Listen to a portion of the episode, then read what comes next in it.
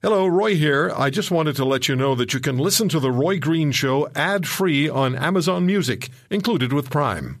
AirPods Pro with adaptive audio automatically keeps out the sounds you don't want to hear so you can listen to your music,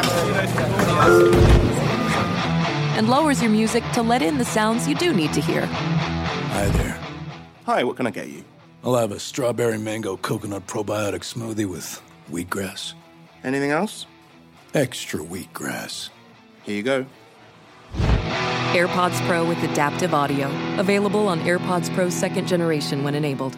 When I go to buy something, I want to see it. I want to touch it. If it's something I'm going to use, I want to sit on it or do whatever it does so I get a feel for what the thing is about. Apparently, I'm in a minority. U.S. retail stores, as we mentioned a couple of minutes ago, are closing their brick-and-mortar outlets at the highest level since 2010 as consumers increasingly switch to online purchasing. And according to my guest, the carnage has just begun. Chuck Tattlebaum is the director of a law firm, Tripp Scott, and director of the Bankruptcy and Creditors' Rights Department at Tripp Scott. And Mr. Tattlebaum represented the major motor vehicle floor plan lender and the largest motor vehicle dealer bankruptcy in U.S. history. He also regularly represents Fortune 150 companies. Mr. Tattlebaum, thank you very much for the time. Shopping centers, shopping malls have struggled and are still struggling, and you're saying that contamination is affecting the general retail environment. What's going on fundamentally?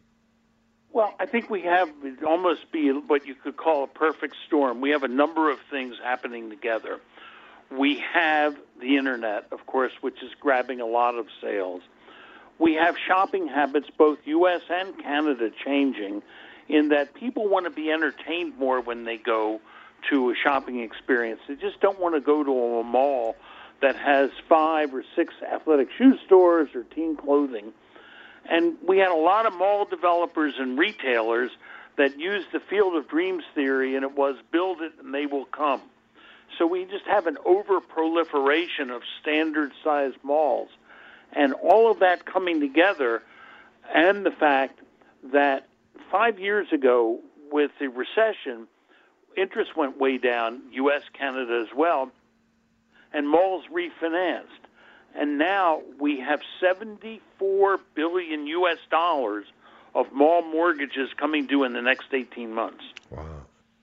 So how big is the carnage going to be if the stores are closing at the most rapid rate since 2010 and all of this is happening? When the dominoes all fall, what's it going to look like?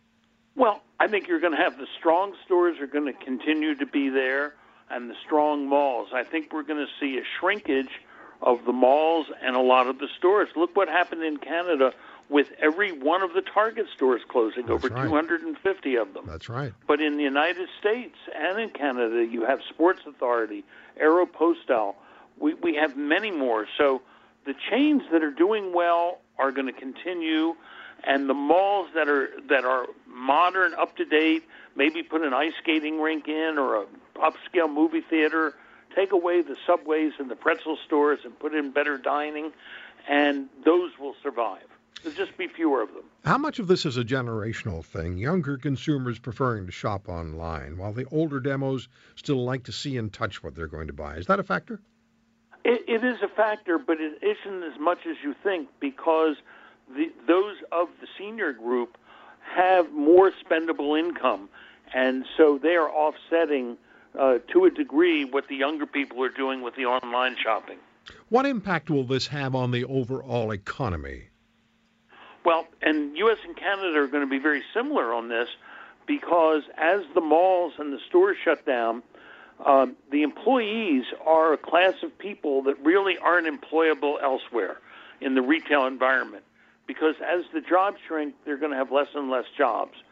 Municipalities that depend on taxes for the malls, they're going to have difficulty, and all the suppliers for the stores that go bankrupt or just shut down, they're going to lose that as well. So it could have a significant impact on the overall economy.